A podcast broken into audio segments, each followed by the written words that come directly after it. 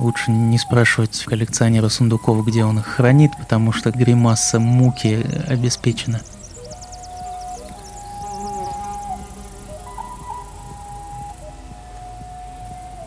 Здравствуйте, это антрополог Дмитрий Апарин и искусствовед Мария Семендяева, и это подкаст «Тоже Россия». Мы говорим здесь о не всегда очевидном, не всегда известном, не всегда достаточно концептуализированном российском наследии, о различных ценностях нашей страны, о тех ценностях, которые не всегда и не всеми ценятся и осознаются. Сегодня мы будем говорить об, я думаю, в основном русском и даже в основном, наверное, северо-русском, хотя, может быть, наш гость подправит, обучают нас крестьянскому искусстве. Крестьянской живописи. Да, крестьянской живописи на дереве. Да, а крестьянской живописи на дереве, потому что в основном там все из дерева. И резьбе. А, да. И резьбе. Что касается крестьянской живописи, это на самом деле не такой простой вопрос, как кажется, потому что, с одной стороны, Вроде как всем известно, что бывают такие какие-то смешные расписные крестьянские какие-то хлама какая-то, вот что-то такое существует, все это знают, все это видели. И кажется, как будто бы это такая вот ужасно скучная какая-то, значит, набившая оскомину советская пропаганда и не настоящее искусство, и вообще непонятно, что это. Но очень часто это действительно ассоциируется с э, детской посудой в детском саду и с промышленными какими-то объемами производства. Да, это с такой, вот, с такой лакированной ложкой, которую ты уносишь, когда ты член международной делегации, ты пришел на завод, и тебе подарили ложку и сказали, вот вам из России с любовью, и ты с ней едешь домой в Германию. Я не знаю. Ну, что-то такое. Или салонки, например, стоят дома, какие-то тоже с такими вот смешными рисунками. А ведь на самом деле э, все эти виды росписей, их какое-то невероятное количество. То есть, может быть, даже те люди, которые там немного интересовались, знают, что бывают там различия буквально по региону, по, даже не по региону, а по низким деревням. То есть бывает различия совершенно суперлокальное различие, которое уже позволяет от, отметить, что там вот эта вот роспись была из этой деревни, а эта роспись, она совершенно из другого региона, потому что он выше по реке, и у них там вообще все было по-другому. Но в такие тонкости практически никто не вдается, и тут я могу, как искусствовед, сказать, что на самом деле, возможно, истоки отношения такого какого-то немного пренебрежительного к декоративному вот этому крестьянскому искусству идут, ну, из классического искусствоведения в том числе, потому что, я не буду говорить за всех, да, но вот у меня, например, в моем обучении у нас э, вот декоративно-прикладное искусство занимало там где-то полкурса, по-моему, на третьем курсе, и там нужно было писать какой-то реферат, и тебе там буквально автоматом ставили хорошую оценку, потому что как бы, ну, никому это не интересно. И декоративно-прикладное искусство, так называемое ДПИ, оно, в принципе, считается каким-то второстепенным вот в классической истории искусства по отношению к архитектуре, к живописи, там, к музыке. Ну, музыка не, не здесь, да, но, тем не менее, ко всем вот этим великим большим искусствам. Ну, мне кажется, это связано еще, наверное, с тем, как мы понимаем искусство и вообще с понятием искусства среди широкой массы, потому что чаще всего мы считаем, что искусство авторское. А вот эти те же самые прялки даже, да, очень часто ты не знаешь автора, и очень часто они выполнены вручную, соответственно, одинаковых прялок нет абсолютно, но, тем не менее, они кажутся типовыми. Именно поэтому это как, знаешь, есть э, Ле Корбузье, есть Шехтель, а есть э, рядовая историческая застройка середины XIX века, которая мне и я думаю, многим москвичам очень часто милее, чем э, Ле Корбузье и Шехтель, и самое главное, актуальнее, потому что здания Шехтеля не будут разрушаться, здания Ле Корбузье не будут разрушаться а это памятники будут федерального значения, например, да, вот эта историческая рядовая застройка, будто бы одинаковая во всех городах Центральной России, вот, она идет под снос. То же самое, наверное, вот это незамечание вот этого декоративно-прикладного крестьянского искусства 19-го, начала 20 века и первой половины 20 века, вот тут вот заложен тоже, наверное, и наш интерес к этому, и проблема. Ну да, вот это совершенно правильно сказал, что нам это интересно, потому что этого довольно мало, и это парадоксально, потому что ведь, как мы знаем, там, например, к моменту, когда начались какие-то централизованные наблюдения, и вообще к началу Советского Союза, территория России была практически полностью заселена крестьянами.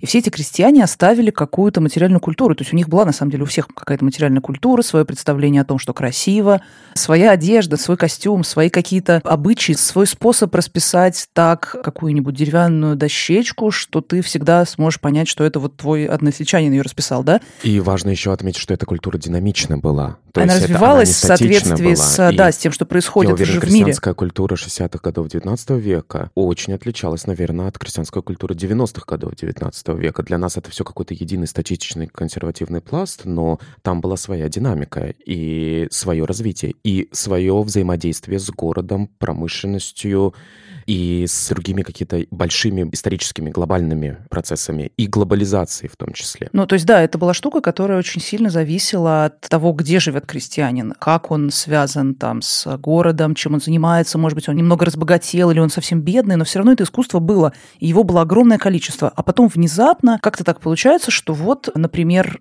у нас остались какие-нибудь там, не знаю, палехские мастера, которые занимаются, значит, росписью.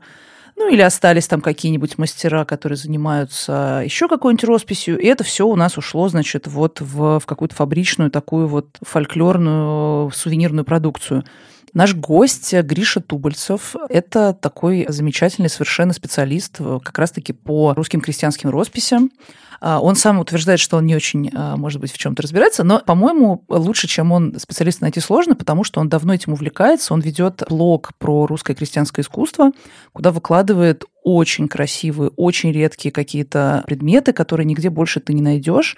И действительно, мне кажется, что Гриша знает больше, чем какой-нибудь искусствовед про эти вещи. Этим летом в Музее декоративно-прикладного искусства в Москве прошла выставка русских свадебных сундуков, которую Гриша организовал и курировал, и в которой в том числе были вещи из его собственной коллекции, из разных других коллекций. И, в общем, я думаю, что Гриша тот самый человек, которому можно задать все интересующие вопросы по поводу вот такой странной штуки, как русское крестьянское искусство, живописное, резное. Декоративное искусство русских крестьян существует совсем не везде. Оно очень неровно и неравномерно было развито в конце XIX века по Российской империи. В первую очередь самое главное гнездо русского вот этого декоративного искусства – это северные губернии, Вологодская, Архангельская, Вятская, Костромская. Это первое такое большое гнездо, центральное, можно сказать, и основное – Оттуда они распространились на Урал. Некоторые мастера, странствующие мастера, например, из Костромы, странствующие мастера, их называли отходники, они доходили до Алтая, и там, кроме местных мастеров, есть много росписей отходников. То есть с русского севера шло такое влияние на Урал и далее. И второе большой регион, где очень как-то обильно произрастали и развивались эти декоративные искусства, это Поволжье. Там они часто совершенно другие. Городец, вот эти места. Ну, Нижний Новгород, да, вот да, это, все Нижегородская губерния. Они там э, часто совершенно другие по стилю, там совершенно другие другой набор мотивов был популярным, в моде был. И это второе такое большое гнездо русский север, и в чуть меньшей степени Урал, и второе гнездо это Поволжье. Ты все говоришь декоративно-прикладное искусство. Назови предметы. Вот что это? О чем мы говорим конкретно, чтобы человек что представил это такое? себе? Да. Во-первых, жилище украшалось самыми разными способами. Домовая резьба, она была вообще примерно везде, где были избы. Домовая резьба разного рода наличники, которыми сейчас э, увлекаются многие. А вот домовые росписи были совсем не везде. Например, роспись всей избы изнутри, печи, голбец, все остальное – это части избы. Существовали совсем не везде. Это, опять же, русский север и в меньшей степени Урал. Что такое голбец? Голбец – это такой, можно сказать, подпол или чулан, то есть место, где хранили какие-то вещи. И Туда оно в том числе небольшая дверца. Вход в голбец и находящаяся рядом с входом обшивка деревянная, она расписывалась. Голбечная дверь это называется. Понятно, хорошо. Вот ты говоришь о резьбе, о наличниках, о росписях. Это все декор дома. Дома, жилища. И э, различные предметы. В огромном количестве прялки на севере, в первую очередь на севере, но и на Урале тоже. В меньшей степени все остальное. Туеса бывали расписные. Туеса ну, это, это коробочки. такие сосуды для хранения чего угодно в хозяйстве. На Урале их зовут бураки или бурачки. На севере больше говорили туйса. Это зависит от э, региона и от местности конкретной туйски. Расписывали все остальное в несколько меньшей степени. Бывают дуги свадебные, все праздничное расписывалось часто. На севере, например, Что значит свадебные дуги? Часть конской угу. упряжи, которую расписывали, она часто была на всю деревню одна или две праздничные дуги с надписью «Крестьянина такого-то, деревни такой-то, сия дуга, крестьянина такого-то, деревни такой-то». Для праздничных, видимо, выездов или свадебных, или еще каких-то праздников. Кроме того, в некоторых местах делали на Северной Двине, например, расписные масленичные санки. На них катались не все время, это была такая праздничная тоже вещь, только связанная с масленицей. Кроме того... Ну, сундуки. Сундуки, без сомнения. Спрос на сундуки, на расписные сундуки был достаточно большой для того, чтобы появилось несколько промыслов по их изготовлению, то есть мест, где их делали массово. Это еще не фабрика, промысел это такой своего рода переходное такое явление между отдельным кустарем и фабрикой. Вот где-то посередине расположен промысел, то есть, как правило, несколько человек, иногда целая деревня или даже гнездо деревень или целый уезд производил вещи примерно одинаковые. В таком случае это называли промыслом. Самый большой из известных, например, в Поволжье, это хохламской промысел, он был уже очень близко к фабрике, потому что там было глубокое разделение труда, то есть одна деревня лес валит, другая пилит и так далее. И только последняя деревня расписывает, то есть глубокое разделение труда. В других промыслах не такое было разделение труда, а просто несколько мастеров иногда сидели и делали какие-то предметы. Вообще сейчас трудно представить себе, что фабричных вещей почти не было практически, в особенности ближе к середине 19 столетия столетия, и все то, чем пользовались люди, и в особенности крестьяне, делалось на самых разных промыслах, далеко не только художественных промыслах, о которых э, мы сейчас говорим. Или люди делали сами, или покупали у мастеров, или покупали изделия различных промыслов. В некоторых губерниях почти у каждого человека было какое-то еще ремесло на руках в Костромской губернии. Кто-то плел корзины, кто-то делал сани, кто-то делал телеги и так далее все, чем пользовались люди, нужно было где-то произвести, а за отсутствием фабрик приходилось делать это самостоятельно. То есть промыслов разнообразных было огромное количество, и большая часть из них производила совершенно обычные вещи, а совсем не художественные. Не только промыслов, но вот в этом промежутке между отдельным кустарем, группой кустарей и каким-то уже развитым производством, все, что нужно было людям, производилось вот так. Те вещи, которые мы видим в музеях, те вещи, которые ты коллекционируешь, которые можно видеть в различных книгах, э, посвященных крестьянскому искусству, это в основном все 19 век, начало 20 века. Это потому, что сохранилось только этого времени, или потому что роспись началась именно в этот период, а в 18-17 веках крестьянской росписи нет, или просто она не дошла до нас? У крестьян, если иметь в виду именно крестьян, росписей до середины 19 века в массе своей не было. Как массового явления крестьянской росписи не существовало. Кое-где, там, где были центры староверия, там мастера, которые занимались миниатюрами или иконами, они могли расписывать какие-то бытовые предметы, но это единичные исключения то есть даже в XVIII веке, а такого явления, как массовые, широко распространенные крестьянские росписи в XVIII веке не было по массе причин, например, из-за того, что избы были курными, из-за того, какое было в избах отопление. Просто То есть это была черная изба, где все да. огонь был открытым и коптили стены. Да, да. Какие уж тут росписи, во-первых. Во-вторых, чего многие сейчас не понимают, росписи – это атрибут быта зажиточных людей, зажиточных крестьян, а зажиточными даже на севере стали ближе к концу XIX века. Все вот эти роскошнейшие избы с пропильной резьбой, полотенцами, разнообразными, очень красивыми узорами. Полотенце это вот, чтобы понять, это, это доска, которая висит на... Резная доска там под крышей такая, выступающая угу. слегка, свисающая. Угу. Просто часть резного декора избы. Все эти вещи появляются после середины XIX века, а, по всей видимости, до э, этого времени было не до того. Видимо, люди были вынуждены больше думать о выживании. Вся вот эта роскошь появляется после середины века, и в том числе сходятся сразу несколько факторов, сразу несколько явлений. Во-первых, появляются современного типа печи, уже не курные, а печи, которые позволяли держать дома вещи и не закоптить их появляются люди, в основном начинают ходить из городов, у которых можно поучиться различным ремеслам, в том числе художественным э, ремеслам. В том числе росписям. То есть э, появляется у крестьян, у крестьянских мастеров появляется возможность поучиться. Дело в том, что если резьба – это то, что человек еще может э, освоить сам, более или менее, сидеть дома по вечерам и строгать, хотя самые лучшие резчики тоже учились, как правило, у кого-то, у мастеров иконостасной резьбы, у городских мастеров, но, тем не менее, самостоятельное освоение резьбы можно себе представить, а с росписью это не проходит. Здесь нужно пройти курс обучения техники и технологии живописи примерно такой же, как в нынешних ПТУ. И без умения грунтовать, смешивать краски и всех остальных умений толком расписывать не получится. И роспись, выполненная самоучками, ее видно за километр. Так у меня рисовал ребенок, когда ему было 4 года. Вот так же рисует мастер-самоучка. Все остальные люди, чьи работы висят в музеях, они учились. Самые первые из них, скорее всего, учились или у городских мастеров, мастеров, многие из которых по разным, в основном экономическим причинам, уже в середине XIX века ходили по деревням и брали заказы и брали учеников. Или есть такая особенность российская, в тех местах, где были центры староверия, часто была возможность поучиться у мастеров, связанных с книжной миниатюрой или иконописью.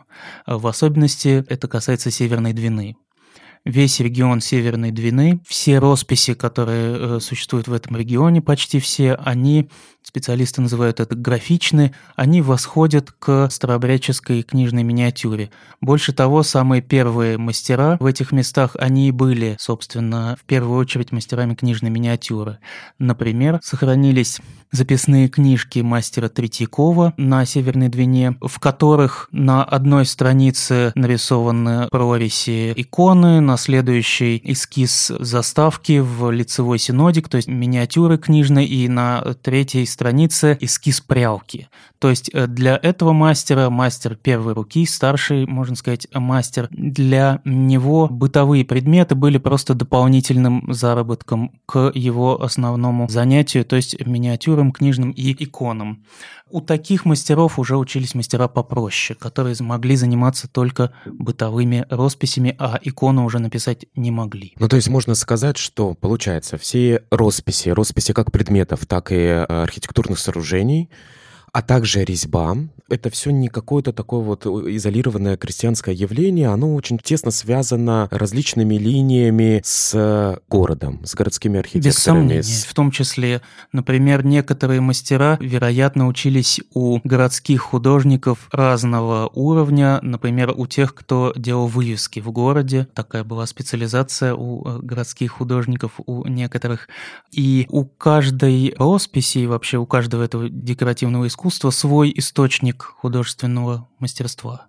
Часто это отражается на стиле росписи. То в есть... некоторых случаях мы видим, что мастера копируют э, городскую печатную продукцию. Мы видим, что мастера, немножко где-то научившиеся рисовать, затем начали копировать какие-то открытки, может быть, э, вырезки из журналов, какие-то мотивы в стиле модерн, может быть, чайные коробки, какую угодно полиграфическую продукцию из города. У каждого искусства такого рода, у каждой росписи свой источник э, художественного мастерства. Одним мастерам удалось поучиться у городских, другим у каких-то, может быть, иконописцев, странствующих или еще каких-то. Третьи мастера вообще в лучшем случае освоили самую простую роспись, а затем начали экспериментировать сами, такое тоже бывает, и создали какую-то свою роспись, насмотревшись на какую-то продукцию из города или вообще придумав самостоятельно или копируя резьбу, что угодно, то есть экспериментируя. Еще одним мастерам повезло больше всего, они могли просто пойти в ученики к мастерам книжной миниатюры. Например, на Двине, на одном из промыслов, если мне память не изменяет, на Ракульском промысле. Молодых художников этого промысла, это была одна семья, их просто посылали в скит к староверам неподалеку для того, чтобы их там научили рисовать. Тамошние, видимо, мастера, иконописцы и мастера книжной миниатюры. То есть на своего рода переподготовку посылали на обучение. Это очень интересно, что старообрядцы становятся такими распространителями умения какого-то. Я просто помню, тут была выставка недавно про старообрядческое искусство в историческом музее, и там действительно можно, если, ну и, кстати, там в постоянной экспозиции много где это есть, но в основном в частных музеях. В Третьяковке все таки там в основном висит висит что-то такое, по большей части, из всяких официальных, в смысле, официального православия, конфессиональное. А вот, например, в Музее русской иконы есть там очень много такого. И в, вот на выставке в историческом было когда ты видишь, что рядом у тебя висит, например, какая-нибудь страница из э, какой-то книги, где, например, описывается жизнь каких-то старцев, которые очень важны для этой общины, а рядом есть икона, а еще рядом есть какая-нибудь еще вещь э, из, э, ну, например, какая-нибудь лестовка там вышитая, ну, вот четкие такие, а, и еще там что-нибудь, и ты видишь, что все это выполнено с невероятным мастерством и очень мелко травчато все, то есть там все прям вот, ты видишь самые малейшие детальки, прямо как это все миниатюрно сделано, и действительно, мне вот интересно, а почему старообрядцы были такими, это потому что для них было важно, это пошло как-то изначально из их вот этого раскола, то есть как бы они же тоже были там, многие из них, конечно, были не просто крестьяне, многие из них были люди там, а, может быть, образованные, кто-то из них были монахи э, бывшие, не знаю, изначально, да? Они с собой унесли какую-то эту книжную традицию или как это было? Ну, они да. в некоторой степени коллекционеры, ее. да, ведь? Mm-hmm. Они старались э, сохранять эту традицию, и, по крайней мере, они декларировали все время, что они в неизменной форме сохраняют древние традиции. В какой-то степени это действительно им удавалось. Но они-то такие вот хранители до раскольнического наследия. Да, в том числе книжные миниатюры да, и, э, и иконописных часто, традиций. То это благодаря коллекциям старообрядцев мы имеем. Есть еще одно обстоятельство экономического плана. Они должны были так или иначе зарабатывать каким-то образом на хлеб, не одним только крестьянским трудом.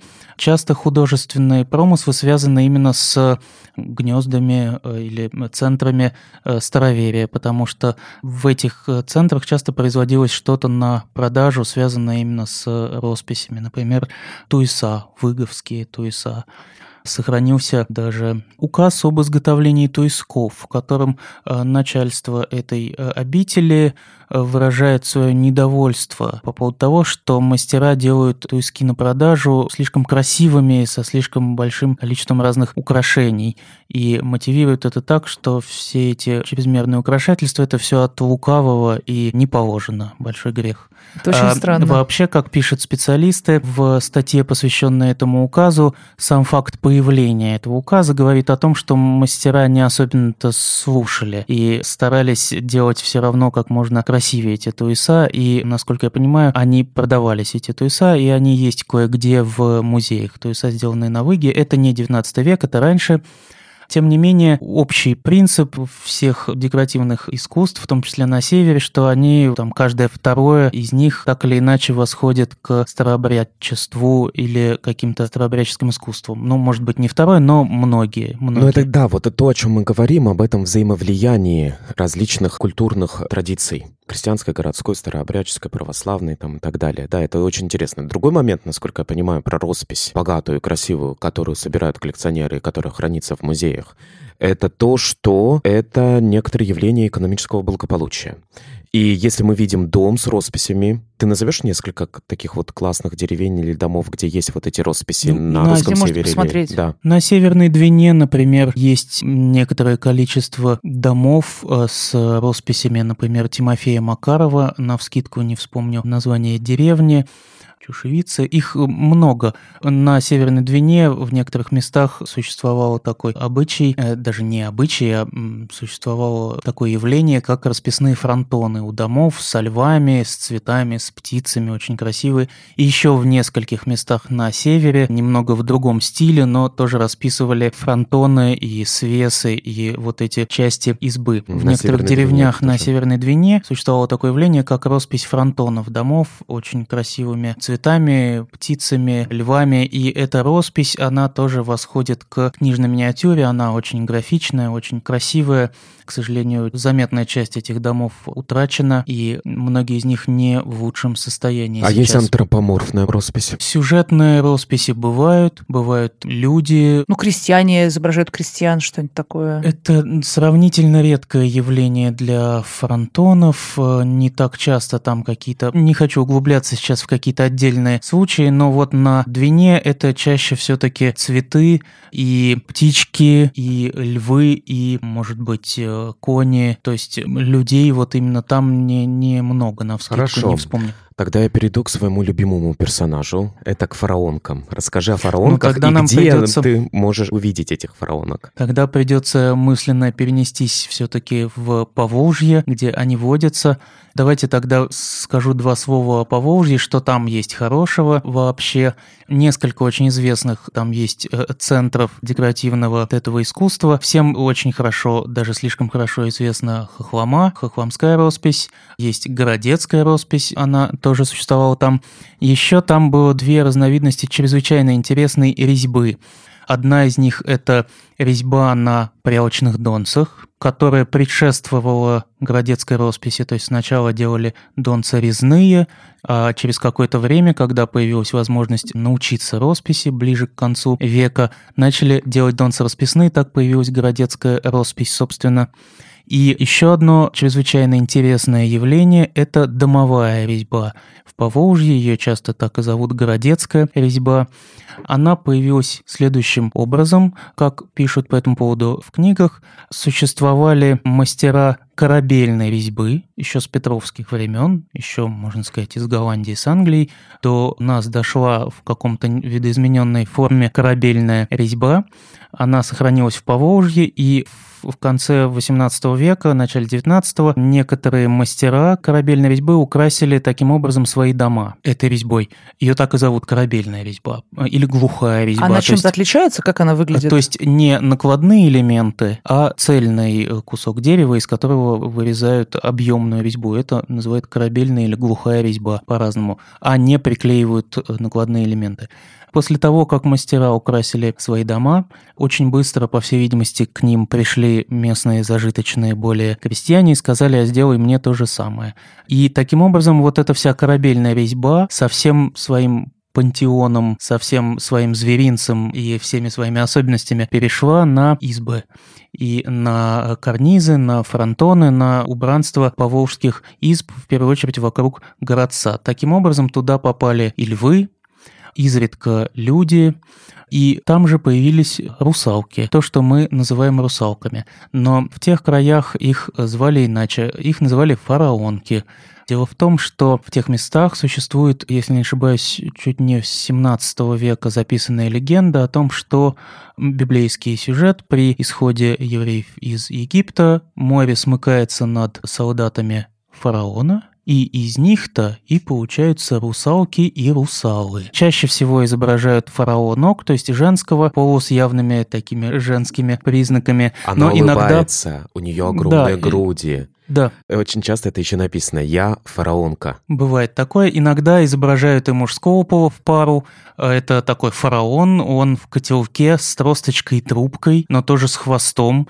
В музеях этого тоже много. Такие образцы есть в нескольких музеях. Это же все приколы, это ирония. Это скорее традиция, пришедшая из корабельной резьбы. Весь вот этот зверинец и э, драконы, у, у которых тоже было свое местное название, такие крокодилообразные, и какие-то птицы, все это пришло из резьбы с очень сильным влиянием барокко, завитушки совершенно обычные для барокко, но подверглась такому переосмыслению в русском крестьянском вкусе. Все эти образы из э, корабельной резьбы приобрели какие-то эмоции, которые хотелось выразить, А на видимо, русском- мастерам. А на русском севере есть э, фараонки? Нет, нет. Ты знаешь, я помню мой диалог. Мне было лет 18. Мы поехали на Пинигу. И я разговаривал с одним стариком, который жил в деревне Немнюга. Вот, один старик жил в деревне Немнюга, я с ним разговаривал, и я тогда очень увлекался всем, что связано с э, славянской мифологией, языческими какими-то богами, там, условно, вот какими-то существами, Абдериха, Кикимора и все остальное, и мне это ужасно нравилось все. И я ему говорю, ну а русалки у вас тут что? Мы с ним обсудили и Абдериху, по-моему, и полудницу. Есть такая, которая в полдневный жар приходит к тебе и ударяет тебя этим полдневным жаром в голову. Вот я, я знаю, говорю... я, я забыла это о тебе, Дим. Сейчас я это вспомнила. Да, да, Твое это увлечение было, очень это был э, странное. разговор тет-а-тет. Я говорю, а где русалки? И он серьезно очень говорит, с долей иронии, но отсутствие ухмылки и отсутствие усмешки говорит о том, что это ирония некоторая. Он говорит, ну им тут э, холодно, тут очень холодно. Русалки живут там, где южнее. И вот как раз вот это Поволжье, фараонки, корабельная резьба и корабельная роспись. э, Резьба. Но она Резьба. была прокрашена резьба. часто. Но Подожди, вот ты говоришь корабельная резьба. В общем, я представляю себе корабль, на котором на носу корабля огромная такая бабища вырезана э, с грудями. И, но фараонки-то наши, они... Но они, при, в принципе, они могли бы быть такими же. были, да, ведь то, что я видел на часто... сначала они вырезаны Они были. были... э, э, Это была роспись на шкафчиках, там, я не знаю, на чем. На домах это резьба, объемная резьба, которая была просто раскрашена в несколько цветов. То есть э, на домах снаружи обычно какой-то особенно сложной росписи не было. В тех местах существовала роспись, пожалуйста, но других предметов и совершенно другие мастера этим занимались. Вообще ужасно интересно получается, что Петровское корабелестроение обогатило, значит, русское крестьянское искусство каким-то огромным количеством персонажей. Да. То есть оттуда появились фараонки, оттуда появились какие-то львы, да, Драконы. а, драконы, А как ты говоришь? Ты говоришь, они по-другому крокодилы какие-то. Крокодилы. Крокодилы. Как крокодилы, если мне память не Крокодил. изменяет. А, ну да. На самом деле вот этот э, пантеон, можно сказать, крестьянский, или вот этот зверинец в резьбе, бестиарий, можно сказать, он складывался не очень простым образом и в каждом регионе по-своему. Например, если львы могли появиться из разных источников, например, на русском севере львы, в том числе на фронтонах, они там не резные, а нарисованные, они появились с герба Великобритании. Ни много ни мало. Дело в том, что мастера, по всей видимости, видели этот э, герб. Обычно это в геральдической позиции лев и единорог и вокруг дерева по двум сторонам от дерева. Они видели, по всей видимости, в городе несколько раз. И еще, возможно, через северные порты морские шел поток вещей с гербом Великобритании. Ну правильно, они же торговали как раз с ними Да. всеми да, конечно, э, торговал. Совершенно верно. И таким образом крестьяне очень быстро им полюбился этот мотив, и он появился на фронтонах, на изредка даже на сундуках, вот в музее есть такой, в МДПНИ, где угодно. А потом случилась забавная история. Сначала отвалился единорог и стали рисовать двух львов, но тоже вот таких на задних лапах. А потом очень часто и одного льва. Дерево со вторым львом тоже отвалилось. И вот такой лев, который стоит на задних лапах, он э, прожил вот такую трансформацию. Это не единственный источник львов. Э, В тех местах, где было сильно влияние староверия, там могли позаимствовать львов из иконописного искусства, там Даниил во рву львином, что угодно, Да, э, или из миниатюр. Но вот в массе своей по русскому северу очень большое количество шкафов со львами, расписанных костромскими отходниками по всему русскому северу, реже вятскими. Лев там стоит на задних лапах, и вот э, ученые пишут, что происхождение этого изображения декоративного мотива вот именно такое. Он стоит в геральдической позиции, как они это называют. И вот эти взаимовлияния городских, местных, э, иконописных, каких угодно традиций в крестьянском искусстве, они часто очень-очень непростые, а главное, в каждом регионе свои. Вот интересно еще вопрос. Допустим, львы, хорошо, интересно. Львов они в жизни своей никогда не видели. Они этого льва видели впервые на какой-то картинке тоже, изображающей какого-то выдуманного льва, который тоже на свете не существует, потому что львы вообще по-другому выглядят на самом деле. А почему они не изображали какие-то, каких-то животных, которых они знают гораздо лучше? Например, там, не знаю, котов, собак. Не в Вообще-то моде. медведей и волков и лис. Э, Редко. Во-первых, этих самых львов рисовали, взяв за образец или кошку, или собаку, по всей видимости, или э, Мопса. лошадь, а иногда, по всей видимости, свинью. Я видел таких львов с чем-то подозрительно напоминающим пятачок, но тоже в парных, в геральдической позиции. Там на в Понежье, по-моему, прекрасные совершенно. Все вот эти символы, изначально символы, а в крестьянском искусстве уже, видимо, просто декоративные мотивы, они начинали жить своей жизнью в искусстве крестьян. Ну да, почему не изображали северных животных? Ну, это связано, наверное, еще с тем, что э, львы это Ну, все это- такие библейские персонажи. Но это, еще ветхоза- экзотика какая-то, возможно. типа, то, это классная экзотика. Это типа. библейский Здорово. ветхозаветный персонаж. Лось, к сожалению, не В том числе. библейский и не Кроме того, э, персонаж. могло э, здесь оказать влияние на, если речь идет о севере, более старые 18 века, такие заказные изделия, они не совсем крестьянские, сундуки, дорогие сундуки, которые могли дарить, э, например, владыке на престольный праздник, которые расписывались городскими мастерами, там э, львы охраняют замок.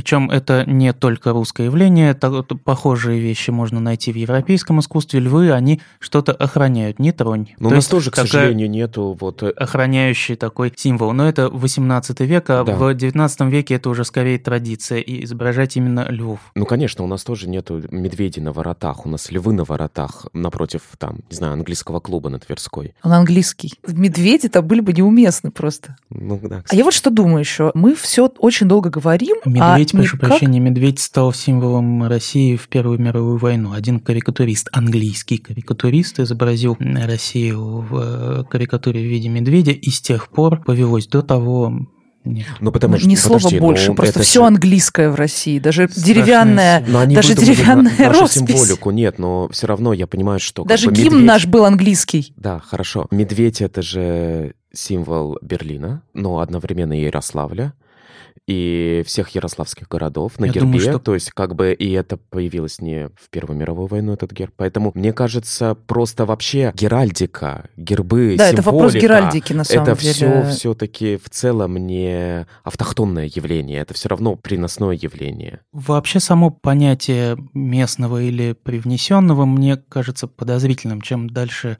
а, тут, дольше да, я занимаюсь, надо, да. чем дольше вот этим интересуюсь, тем больше понимаю, что каких-то вещей, которые которые были изобретены именно самостоятельно, их очень мало. Гораздо больше художественных явлений, которые откуда-то пришли и затем были переосмыслены Конечно. тем или иным образом.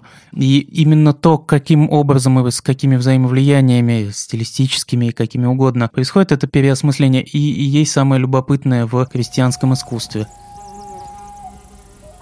Давай поговорим о прялках. Это, наверное, самый массовый Это самый предмет. Знак- знакомый предмет, который на самом деле кажется каким-то ужасно распространенным. Но вот ты говоришь, что его, например, не было нигде, кроме севера. То есть это было. Было. Они были везде, причем во все времена. Ручные прялки, которые использовались до того, как появились, опять же, из Европы, страшно сказать, из Англии в том числе, пришли прялки колесные, ну, из других европейских стран. А до этого использовались прялки ручные. В сущности, прялка – это устройство, которое нужно для того, чтобы удерживать пучок льна, из которого тянут нити их называли мочки. Больше она ни зачем не нужна. Но дальше на это устройство начал накладываться различный дизайн, то есть не только функциональные какие-то особенности он отражал, но и художественная обработка возникла. В некоторых местах чаще всего это резьба, разнообразнейшая резьба. Если росписи бывали чаще на русском севере, в меньшей степени Урал и Алтай, то резьба везде – все эти прялки в каждой часто деревне, они своей формы, ну, в соседних деревнях похожие, но если отъехать на 100 километров, там могут быть уже совсем другой формы прялки. Резьба вездесущая. Часто украшение прялок происходило с помощью фрагментов, вырезанных из журналов, например, или из переводных картинок. А, зеркальца были. вставляли в прялки небольшие. В Костромской, например, губернии, где угодно могли это делать.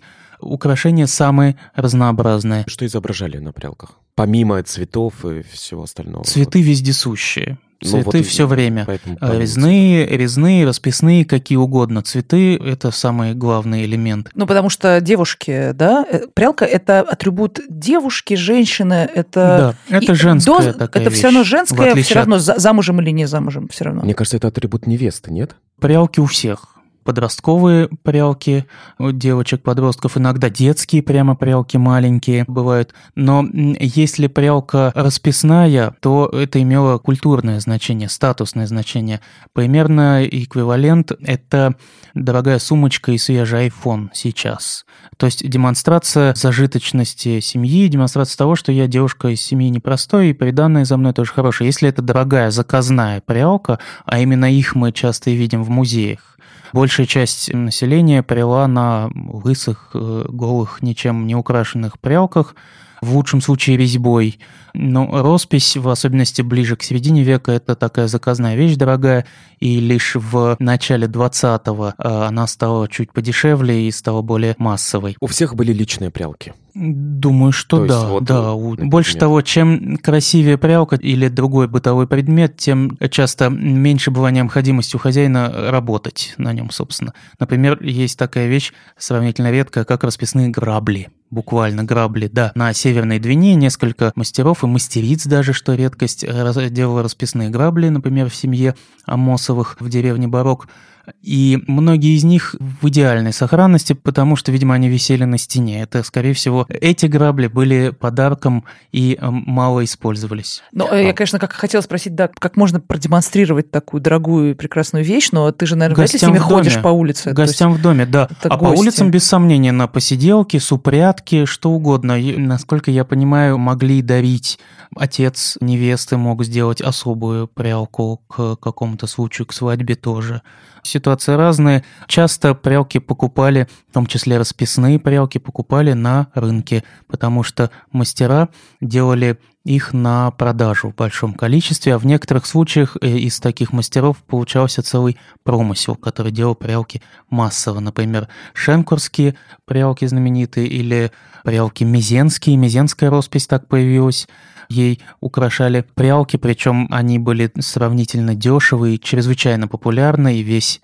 русский север завален этими мезянскими прялками. Красные кони, да? Да, да, да. Красная, красно-черная роспись. Да.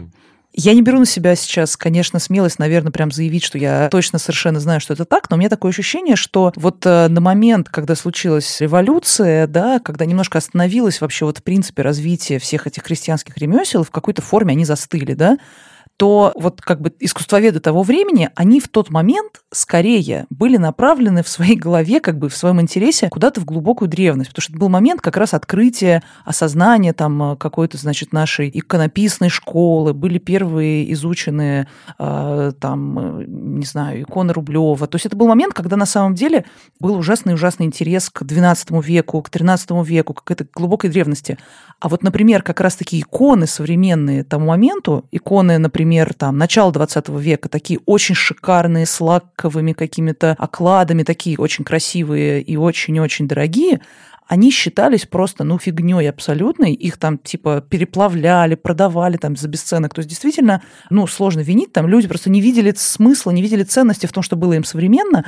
И точно так же они не видели какой-то особенной ценности во всем этом крестьянском искусстве. Как бы в тот момент эталоном считалась действительно какая-то Древняя Греция, да, и там какая-нибудь Византия. А вот то, что при нас, то, что сейчас, найти какой-то в этом всем смысл был сложно, и, может быть, просто не очень хотела, сказала, что это ерунда какая-то, что это изучать. Оно же вон лежит там на каждом базаре. А прошло какое-то время, и все, изучать больше нечего, потому что вся ушла эта культура, вся она пропала, и, в общем, уже очень сложно выяснить, и получается, что только остались какие-то письменные источники, да, а вот э, там даже людей, которые эту традицию сохраняют, мы сейчас уже не найдем, таких, чтобы они прям вот, да, непрерывную традицию сохраняли. И не искусственно, а вот как-то... Конечно, нет, это культура меня очень часто многие люди, которые себя как-то отождествляют с русским крестьянством, сейчас таких очень много, резко мне возражают или даже как-то меня ненавидят, когда я говорю, что культура, традиционная крестьянская культура умерла, и просто тут не о чем говорить, и попытка возродить крестьянскую роспись, примерно с тем же успехом мы можем возрождать фаюмские портреты. То есть некоторая э, культура, которая исчезла, и мы, нынешние городские люди, в основном городские, даже те, кто деревенские, на самом деле они выросли точно так же при телевизоре и радио, тоже почти наполовину городские. Нынешние люди 21 века ни при каких обстоятельствах не сможем стать северным крестьянином 19 века, даже если оденемся в соответствующую одежду и... Э, и дом начнем, себе срубим. Да, да, да и начнем изображать какой-то диалект, что Конечно. еще сложнее, чем э, почти ну, невозможно. Вообще возрождать ничего не надо, есть но развивать культура... и дать импульс к развитию вполне себе можно. И это как раз вопрос к тому, что в 20 веке советские прялки, которые есть в коллекциях, и, наверное, в твоей коллекции тоже есть советские прялки, ты расскажешь, чем они отличаются, наверное, от революционных прялок, там изображены современные люди. Вот я Маше подарил прялку несколько лет назад. Прялка, по-моему, середины 30-х годов, по-моему, северорусская. Большая, темно-синяя. И там изображен мужчина в костюме, в рубашке, девушка в платье по середину голени с какой-то шляпкой. И вот это такая, такая наивная, милая очень роспись. Они там стоят. И, насколько я понимаю, это свадебная была парялка какая-то или что-то такое. Но она довольно большая. Она прям действительно высокая к неудовольствию Машиного мужа. Но... А почему, есть, почему, почему обсуждаем мою прялку вообще? Это очень интимная вещь, между прочим. Я, может, не хотела бы, чтобы все знали, какая у меня прялка. Вы бы мне сначала показали фотку, я бы Давайте я скажу про советское. Советские, как э, ты говоришь, да. советские прялки – это очень короткий период в крестьянском искусстве. На излете существования этой культуры в него начала проникать государственная символика уже советская. Например, на том месте, где раньше рисовали двуглавого орла, начали рисовать советский герб. Или срисовывать с, например, спичечных коробков или папирос или чего угодно, срисовывать уже советскую символику. В наличниках иногда серпочки и молоточки возникают. А на том месте, где были цветочки свастикообразные, тоже возникают серпочки и молоточки. И этот период очень короткий, потому что, во-первых, ну, все стало заканчиваться. Во-первых, сами прялки стали не нужны совсем. Хлопчатобумажные ткани, фабричное производство, колесные прялки и так далее. То есть ручные прялки стали вовсе не нужны.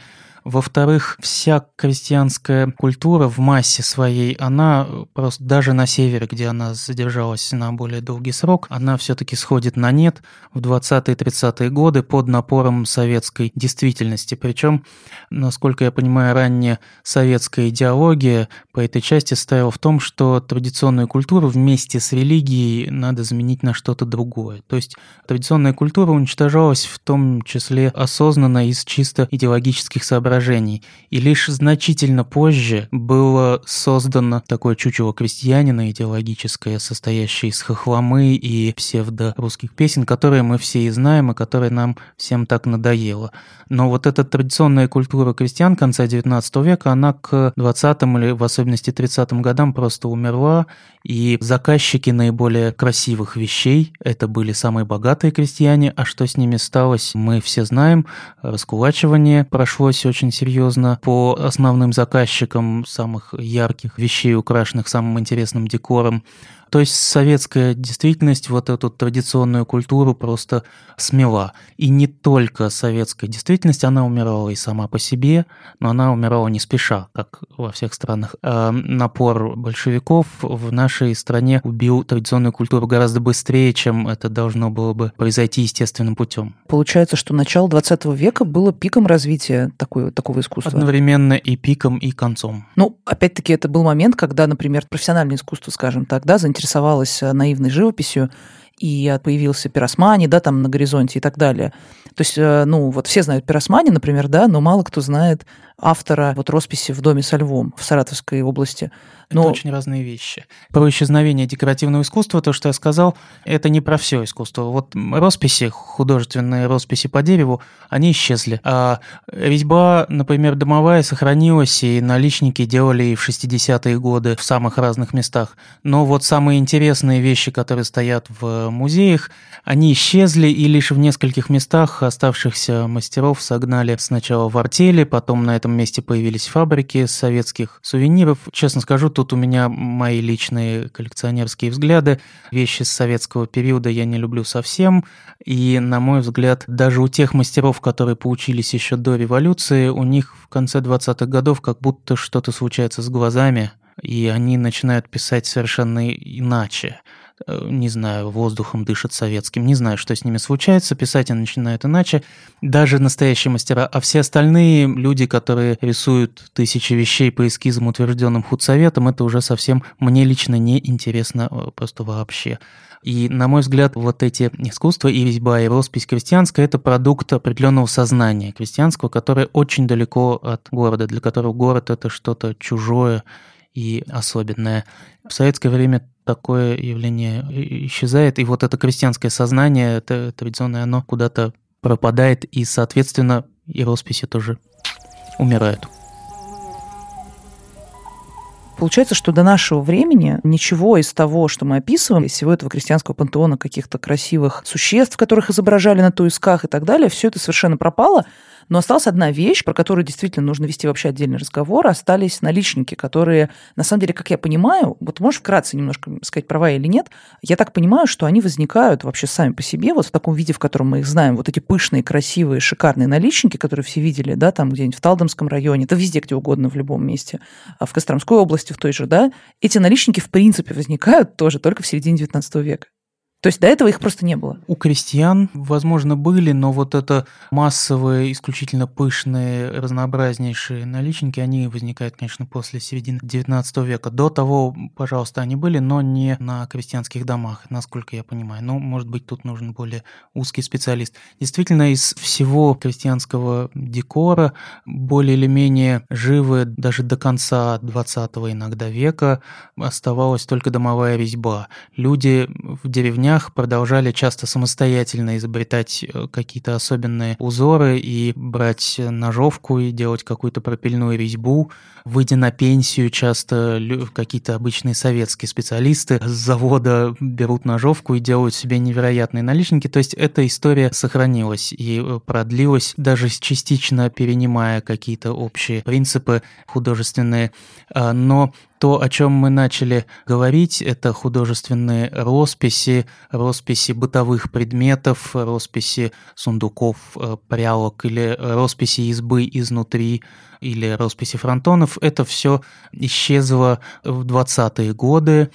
Есть несколько образцов, скажем, на русском севере. Некоторые мастера работали даже в 30-е, но это уже последние люди, скажем, мастера Юркины из числа вятских отходников. Они ходили по Северной Двине и брали заказы, и в конце 20-х, и даже чуть ли не до середины 30-х годов они расписывали избы, и иногда можно увидеть шкафы или заборки, или филенки с подписью «Писал мастер Юркин 1900 31 год, например. Поясни, что такое филенки? Филенки – это, думаю, что у всех есть мебель, которая набрана из таких выпуклых прямоугольников. Ну, как филенчатая дверь. Да, да, это то же самое слово и есть. Из таких же элементов набирался интерьер избы. Например, заборка, которая делила избу на две части, на две полукомнаты.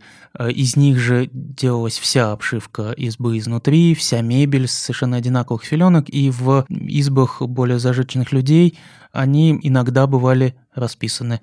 Чаще всего мастерами проезжими из Костромской губернии. На всем русском севере очень много таких росписей. Мастера-гастролеры такие, да? Да, Мастера-отходники. да. Это называлось. «отходники».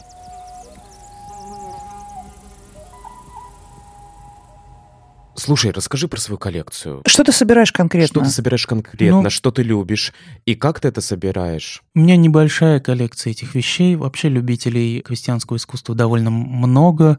Есть люди, у которых сотни прялок или даже тысячи. Это трудно себе представить, но такое бывает.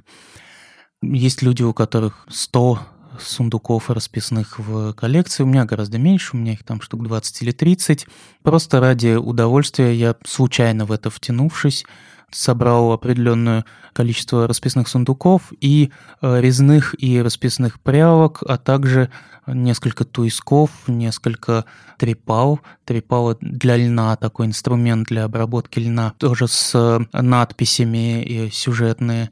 И это все украшало-загромождало э, мой дом и продолжает это делать часто из э, вполне прозаических соображений, например, когда снимали жилье в районе новостроек, скажем так, в районе панельных домов, там было очень приятно уставить свой дом старинными росписями, просто чтобы они как-то смягчали эти виды из окна. Мы их называли митинские дали, митинские виды. Слушай, как Таким образом вещи, спасались от... Как тебе вещи попадают? Разными путями. Что-то я покупаю, что-то могу им вымениваю. Люди, которые унаследовали такую прялку. Вот у человека стоит дома реально прялка, не знаю, там, дедом каким-то, прадедом его расписанная.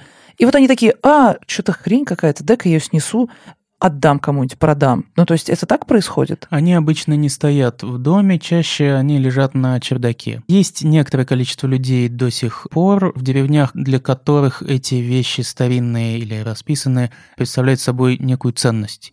И они их обычно никому не дают, не продают, всех э, скупщиков отправляют куда подальше.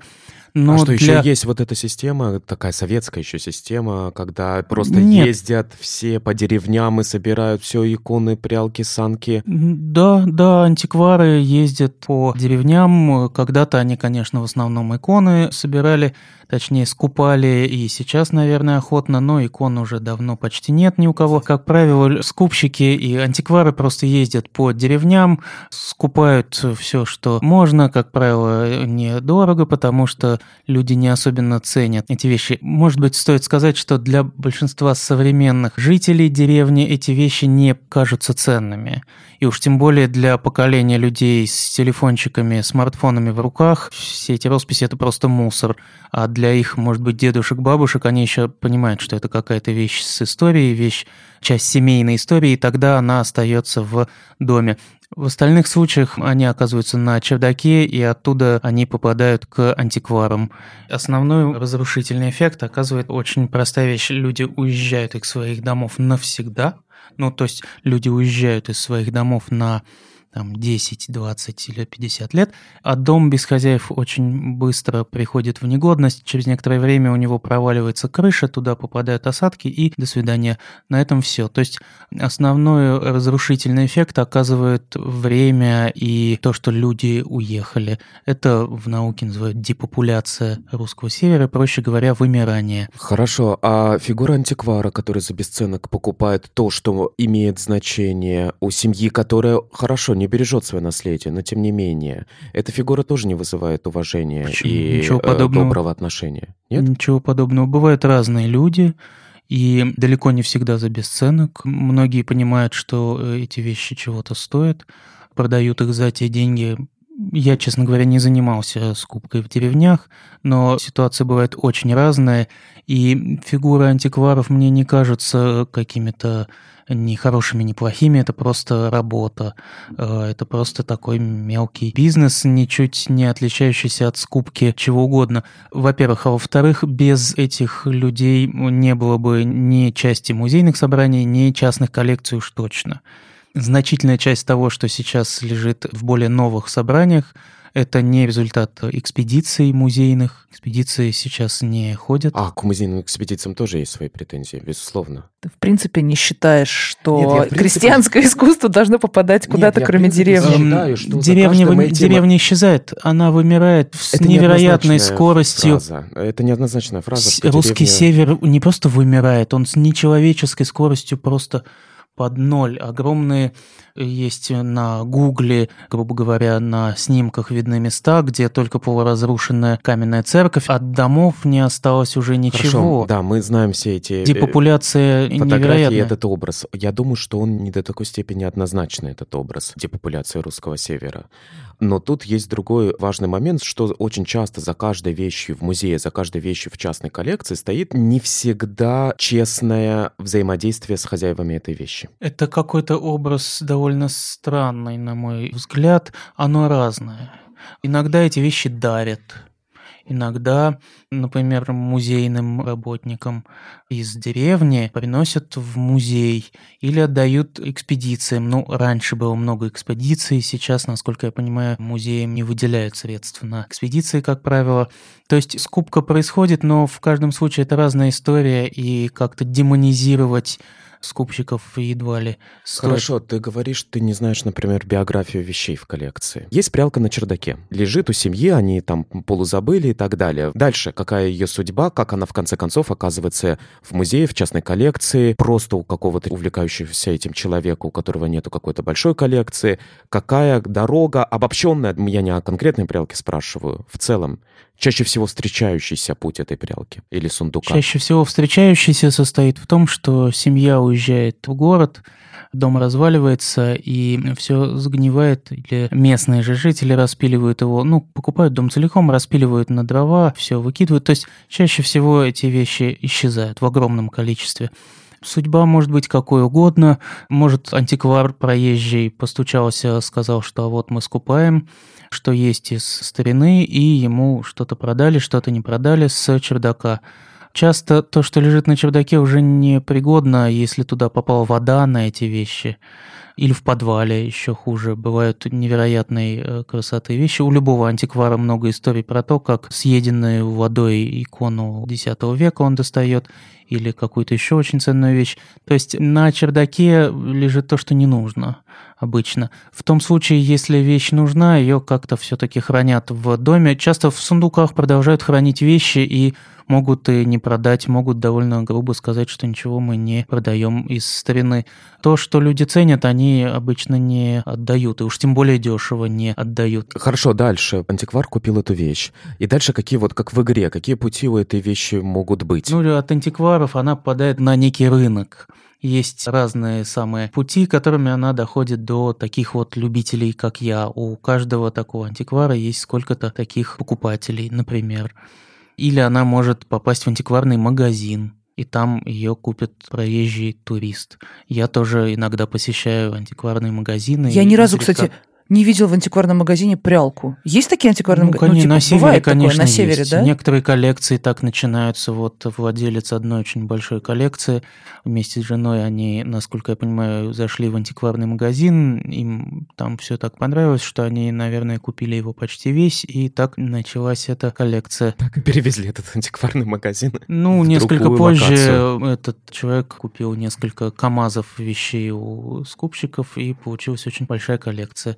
Вот, собственно, так они появляются. Я сам посещал антикварные магазины, внезапно находил там, не знаю, расписной мочесник с Поволжья, например. Э, это такая коробочка из луба, в которую складывались мочки, то бишь веретена с напряженными нитками. Такая коробочка без крышки, куда просто вот нитки, намотанные на веретена, складывали. Это поволжская вещь. Мочеснику там его зовут мыкальник еще. Такое э, диалектное слово.